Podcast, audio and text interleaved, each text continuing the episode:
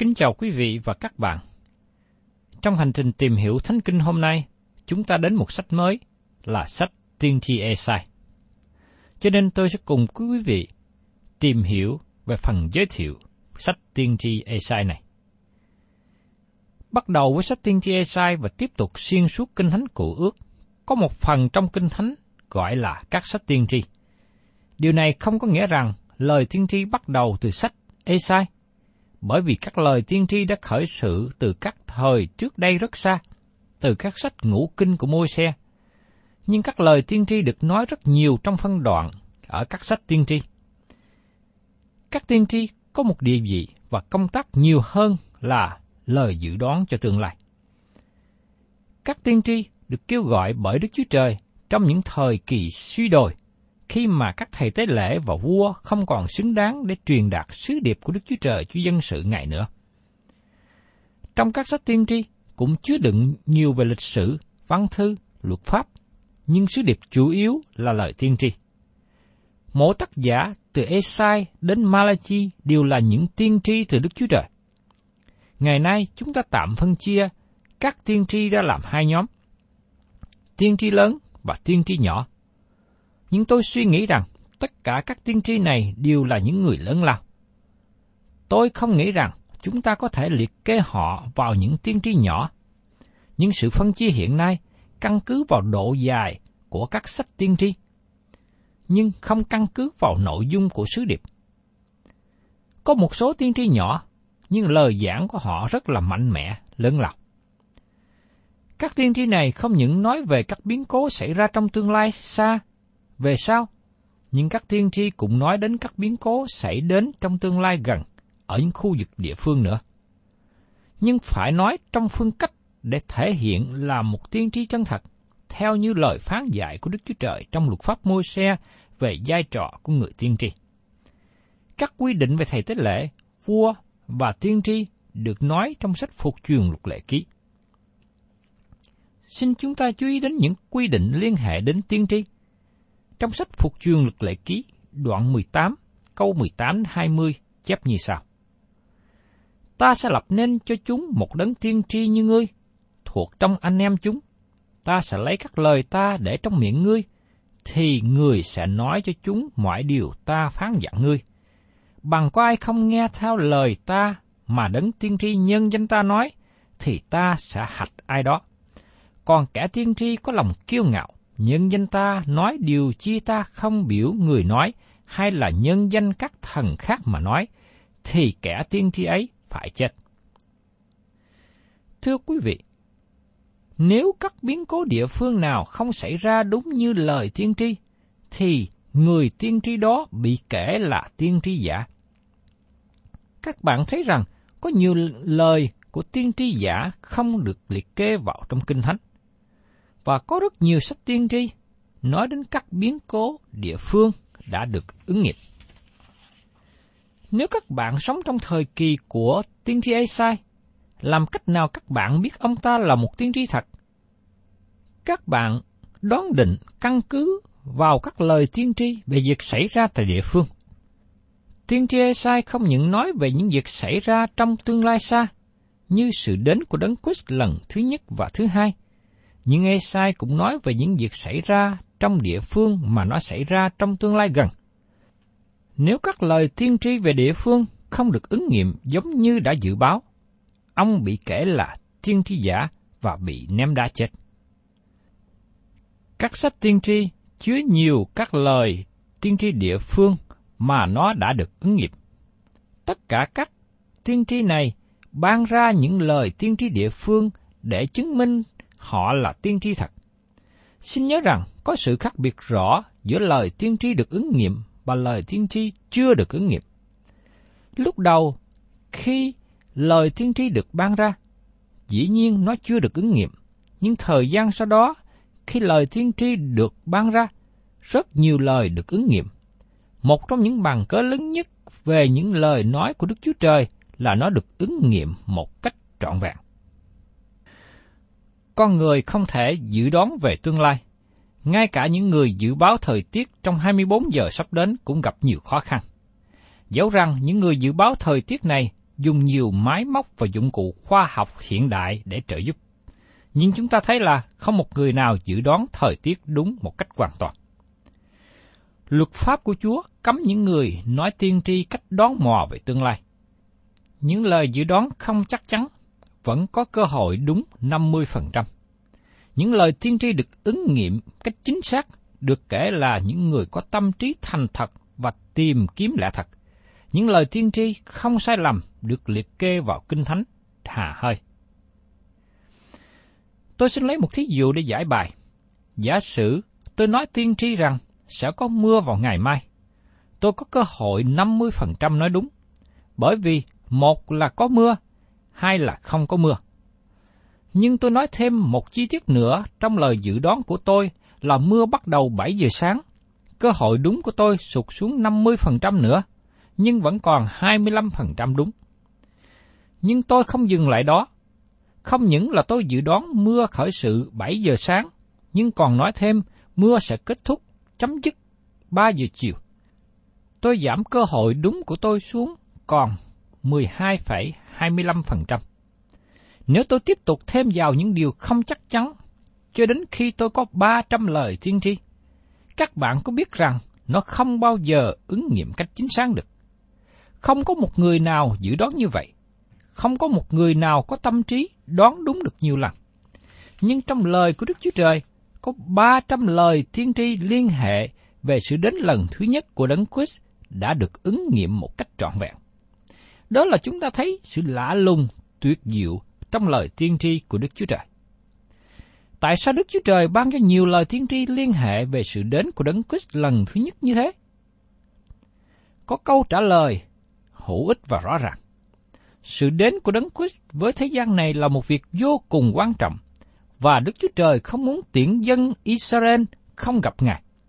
Vì thế Đức Chúa Trời nói rõ với dân Israel về Đấng Christ không để một người nào, không để một ai nói rằng họ không nhận biết Đấng Christ khi Ngài đến thế gian này. Xin lấy một thí dụ đơn giản. Giả sử rằng tôi được mời đến thành phố của các bạn.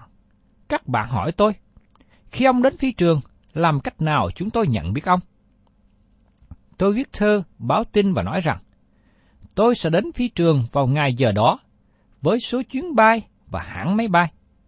Tôi sẽ mặc quần đen, áo trắng, mang giày màu xám, đội nón màu xanh, một tay cầm cặp màu đen và tay kia cầm vali màu đỏ.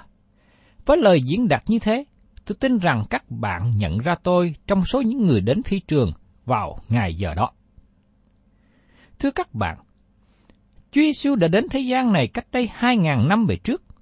Những người biết kinh thánh cựu ước và những lời tiên tri nói về Ngài nên chờ đón Chúa Giêsu ở Bethlehem và chờ đợi tin tức về sự ra đời của Ngài, bởi vì đó họ có tất cả những tin tức cần thiết.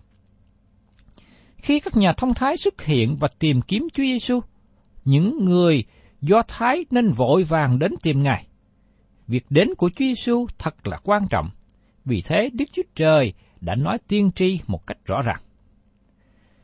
Các nhà tiên tri có tinh thần đất nước rất mạnh. Họ khiển trách tội lỗi của chính quyền từ cấp cao cũng như cấp địa phương.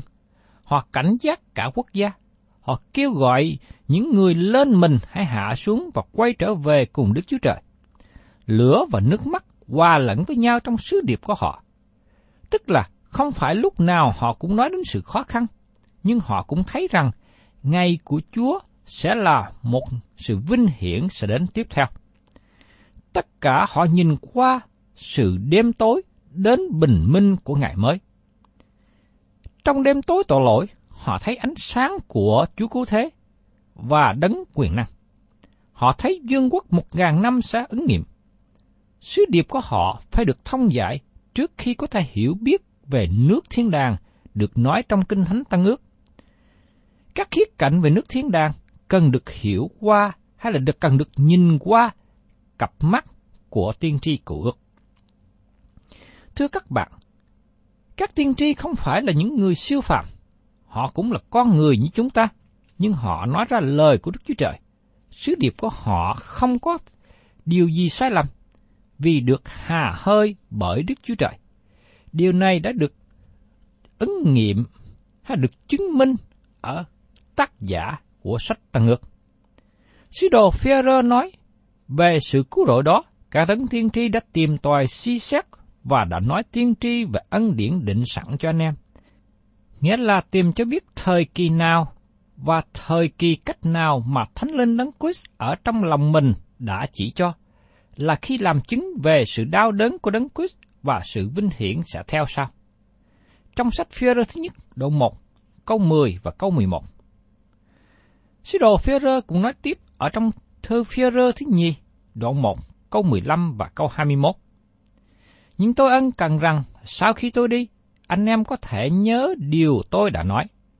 Và khi chúng tôi đã làm cho anh em biết quyền phép và sự đến của Đức Chúa Giêsu Christ chúng ta, thì chẳng phải là theo những chuyện khéo đặt để, bèn là chính mắt Chúa đã ngó thấy sự oai nghiêm Ngài. Vì Ngài đã nhận lãnh sự tôn trọng vinh hiển từ nơi Đức Chúa Trời, cha Ngài, khi đấng tôn nghiêm rất cao phán cùng Ngài rằng, Này là con yêu dấu của ta, đẹp lòng ta mọi đường. Chính chúng tôi đã từng nghe tiếng ấy từ trên trời, lúc chúng tôi ở với Ngài trên hòn núi Thánh. Nhưng đó, chúng tôi càng tin lời các đấng tiên tri chắc chắn hơn. Anh em nên chú ý lời đó, như cái đèn soi sáng trong nơi tối tăm cho đến chừng nào ban ngày lộ ra và sao mai mọc trong lòng anh em. Trước hết, phải biết rõ ràng rằng chẳng có lời tiên tri nào trong Kinh Thánh lấy ý riêng giải nghĩa được, vì chẳng hề có lời tiên tri nào bởi ý một người nào mà ra, nhưng ấy là bởi Đức Thánh Linh cảm động mà người ta đã nói bởi Đức Chúa Trời. Thưa quý vị và các bạn, hầu hết các tiên tri hoạt động trong vòng ẩn dật và thường không nói nhiều về chính mình. Họ không nói nhiều về cá nhân vào trong lời tiên tri mà họ công bố. Chỉ có Jeremy và Ose là hai trường hợp ngoại lệ. Tiên tri Esai cho chúng ta biết rất ít về lịch sử liên hệ đến chính đời sống của ông. Chỉ có một vài câu nói với đời sống và công tác của Esai. Trong Esai đoạn 1 câu 1 nói rằng, về đời Osia, Jotham, Acha, Esichia và các vua nước Juda, thì Esai, con trai Amos, có sự hiện thấy về nước Juda và thành Jerusalem. Và trong Esai đoạn 6 nói về việc Esai được kêu gọi và quý nhiệm. Trong những ngày mà Esai nói tiên tri, không phải là những ngày đen tối trong nội tình nước Juda. Vua Osia và Esichia là những người lãnh đạo thông sáng và đang tìm kiếm phụng sự Đức Chúa Trời. Nhưng lúc bấy giờ là thời kỳ đen tối cho vương quốc miền Bắc dưới sự thống trị của Assyria. Dân số Israel đã bị bắt lưu đài làm phu tù. Trong Esai đoạn 36 đến đoạn 39 là phần kỹ thuật về lịch sử và công tác của Esai trong thời kỳ khó khăn, khi mà quân Assyri bao vây thành Jerusalem. Ngoài những phần liên hệ đến cá nhân, tiên tri Esai là người đứng trong bóng tối, giống như đấng đang đến, là đấng đem ánh sáng cho thế gian. Có một số người tin rằng tiên tri Esai thuộc về gia đình hoàng tộc với vua David, nhưng lời giả sử đó không có gì để chứng minh. Cũng như lời xác nhận được đề cập trong Hebrew đoạn 11 của 37 về một người bị tra tấn bằng cách cưa ra làm hai. Có một học giả nghiên cứu nhiều về các cuộn giấy da, cuộn sách da được tìm ở vùng biển chết cho biết rằng có một phần viết của lời tiên tri Esai còn nguyên vẹn. Đây là một trong những điều được viết bởi tiên tri Esai trước đây. Thật là một điều lý thú khi thấy rằng Chúa đã để chàng thanh niên chăn chiên vào đến những cái bình bằng sành ở Cumbrang gần biển chết và tìm được cuộn giấy da và làm đảo lộn những lời phê bình sai lệch về tiên tri Esai. Chúa sẽ đối ứng với những người chỉ trích này. Thưa các bạn, sách tiên tri Esai có những điểm tương đồng với bố cục của cả Kinh Thánh. Những điểm tim đồng có thể tìm thấy như sau. Trong Kinh Thánh có 66 sách. Trong Esai có 66 đoạn. Trong Kinh Thánh có 39 sách trong cựu ước. Trong Esai có 39 đoạn nói về luật pháp và sự cai trị của Đức Chúa Trời. Trong Kinh Thánh có 27 sách tăng ước. Trong Esai có 27 đoạn nói về ân điển và sự cứu rỗi của Đức Chúa Trời. Có 66 lời trích dẫn từ sách Esai trong Kinh Thánh Tân ước. Một số người tìm thấy 85 lời trích dẫn và thí dụ trong Tân ước. 20 trong số 27 sách của Tân ước có lời trích dẫn trực tiếp từ tiên tri Esai. Sách Esai đang dệt vào trong Tân ước như là lợ, sợi chỉ màu tươi sáng trong một bức tranh tuyệt đẹp. Sách Esai được nhận thấy rõ ràng trong Tân ước. Esai giống như một mũi khoan vào hòn đá của Tân ước với dụng cụ rất là mạnh mẽ của Đức Thánh Linh. Lời tiên tri Esai thường được dùng để làm mạnh mẽ và sáng tỏ cho Tân ước ở những phân đoạn nói về Đấng Christ. Có một đoạn liên hệ đến lịch sử được sang vào trong sách tiên tri Esai. Đó là Esai đoạn 36 và 39, làm cho cao độ của lời tiên tri giảm xuống trong phần kỹ thuật. Ngay cả thể loại của ngôn ngữ cũng khác biệt. Nó được viết theo thể văn xuôi, chứ không phải theo lối văn thư. Phần thứ ba của sách Esai là phần chót, là phần rất quan trọng. Từ Esai đoạn 40 đến 66, nó tiếp tục được viết theo thể thăng văn thơ, nhưng nó khác biệt với phần thứ nhất. Trước đó, chúng ta thấy có sự đón phạt và sự cai trị công bình của Đức Chúa Trời. Nhưng trong phần cuối này, chúng ta thấy ân điển của Đức Chúa Trời, sự đau khổ và sự vinh hiển theo sau. Tại đây nói về tất cả ân điển và vinh hiển. Và trong đoạn 40, khởi đầu với lời, Hãy yên ủi, hãy yên ủi dân ta. Trong phần thứ ba này, tạo cớ cho một số người phê bình tự do cho rằng nó được viết bởi một Esai thứ nhì. Việc thay đổi đề tài, nhưng không nhất thiết là thay đổi tác giả. Một điều đáng chú ý rằng, hai ngàn năm qua vẫn không có lời nào của Esai thứ nhì. Sứ đồ dân đề cập đoạn này cho rằng tiên tri Esai viết Xin xem đối chiếu ở trong sách Chăng đoạn 1 câu 23. Chúa Giêsu cũng đề cập rằng phân đoạn này được viết bởi tiên tri Esai. Và xin xem đối chiếu ở trong sách Luca đoạn 4 câu 17 21. Chấp sự Philip dùng một đoạn trong phân đoạn này để dẫn dắt hoạn quan Ethiopia trở lại cùng Đấng Christ. Và xin chúng ta xem điều đó được kỹ thuật ở trong sách công vụ đoạn 8. Và có nhiều câu khác xác chứng Esai là tác giả. Esai nói tiên tri nhiều về các biến cố địa phương. Khi Jerusalem bị bao vây bởi quân Assyria. Esai nói một lời tiên tri rất rõ như sau, ở trong sách Esai đoạn 37 câu 33. Vậy nên, Đức giê va phán về vua Assyri như vậy, nó sẽ không vào thành này, chẳng bắn một mũi tên, cũng chẳng dùng một cái thuẫn mà nghịch với, và chẳng đắp lũy mà cử lại. Chúng ta cũng thấy tiên tri Esai nói tiên tri liên hệ đến bệnh của vua Esichia như được kỹ thuật ở trong Esai đoạn 38.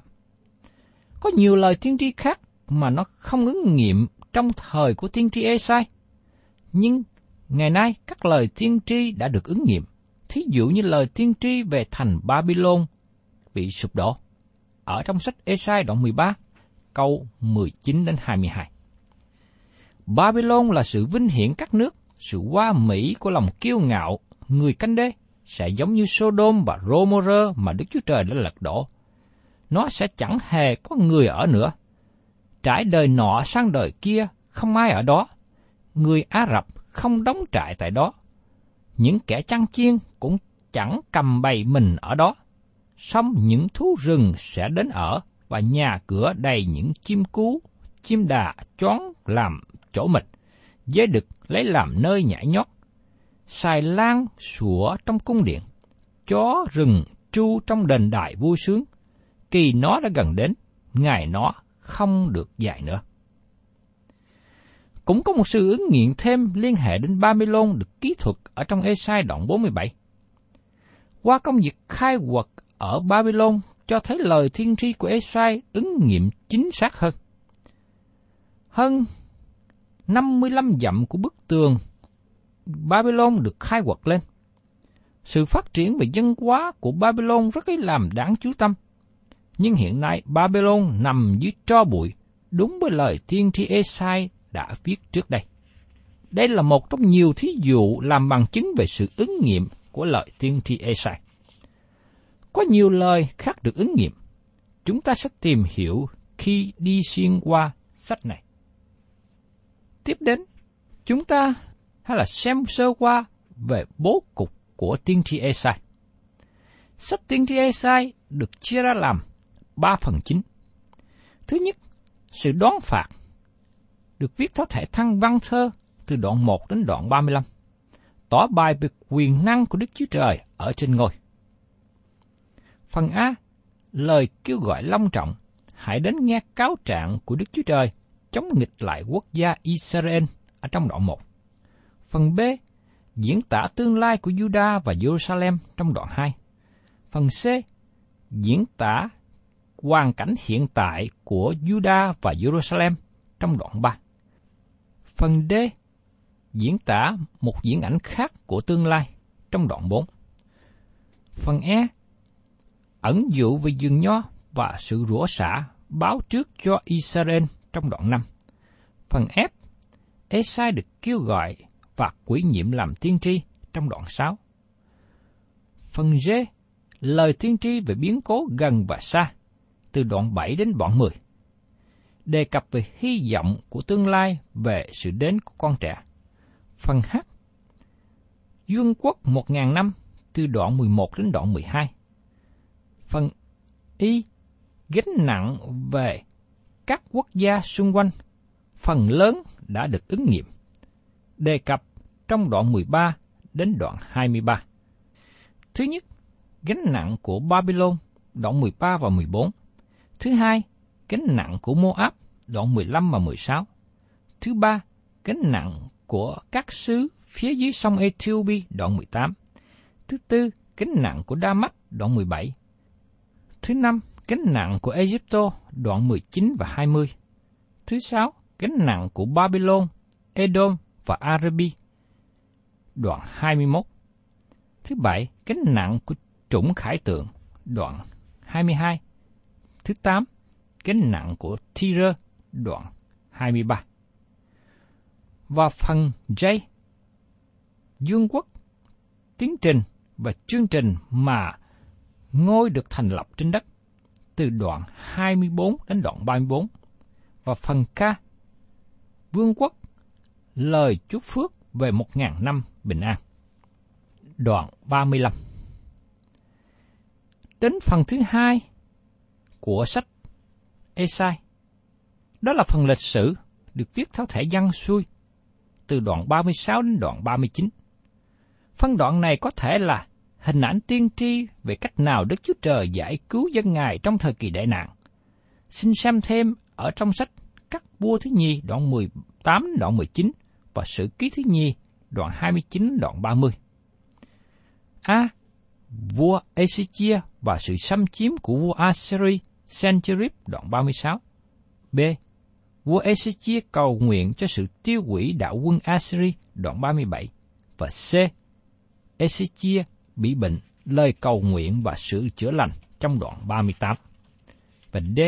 Ezechia làm điều ngu dại để ký thuật trong đoạn 39.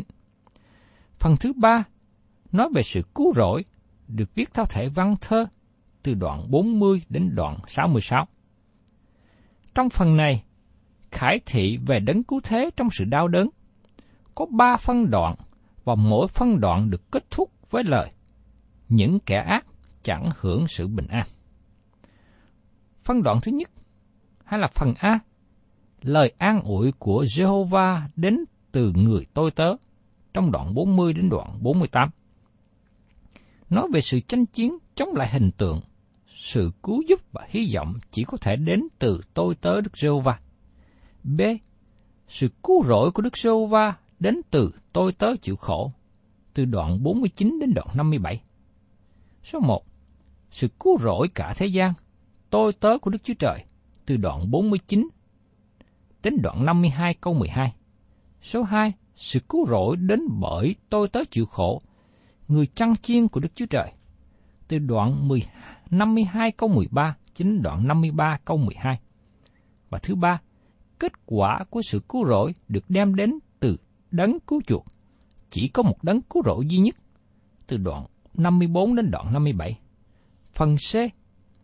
Sự vinh hiển của Đức Sô Va đến từ tôi tới chịu khổ. Đoạn 58 đến đoạn 66. Thứ nhất, tội lỗi làm ngăn trở vinh hiển của Đức Chúa Trời, đoạn 58 đoạn 59. Thứ hai, đấng cứu chuộc đến Siôn, đoạn 60 đến đoạn 66. Không gì có thể ngăn trở tiến trình của Đức Chúa Trời, Ngài sẽ đoán phạt tội lỗi. Thưa các bạn, đây là những phần giới thiệu sơ lược về bố cục và nội dung của sách tiên tri Esai. Đây là một sách tiên tri rất lớn, nói về nhiều đề tài, đặc biệt là sách tiên tri Esai giữ ngôn về sự đến của Chúa Cứu Thế Giêsu để cứu chuộc nhân loại. Tôi mong ước và kêu gọi các bạn hãy cùng đồng hành với tôi để tìm hiểu về nội dung chi tiết của sách tiên tri Esai trong những chương trình tìm hiểu Thánh Kinh sắp tới. Thân chào và xin hẹn tái ngộ cùng quý thính giả.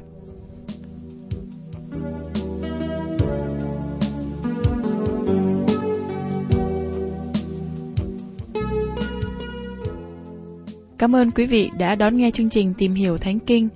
Nếu quý vị muốn có loạt bài này, xin liên lạc với chúng tôi theo địa chỉ sẽ được đọc vào cuối chương trình. Kính chào quý thính giả.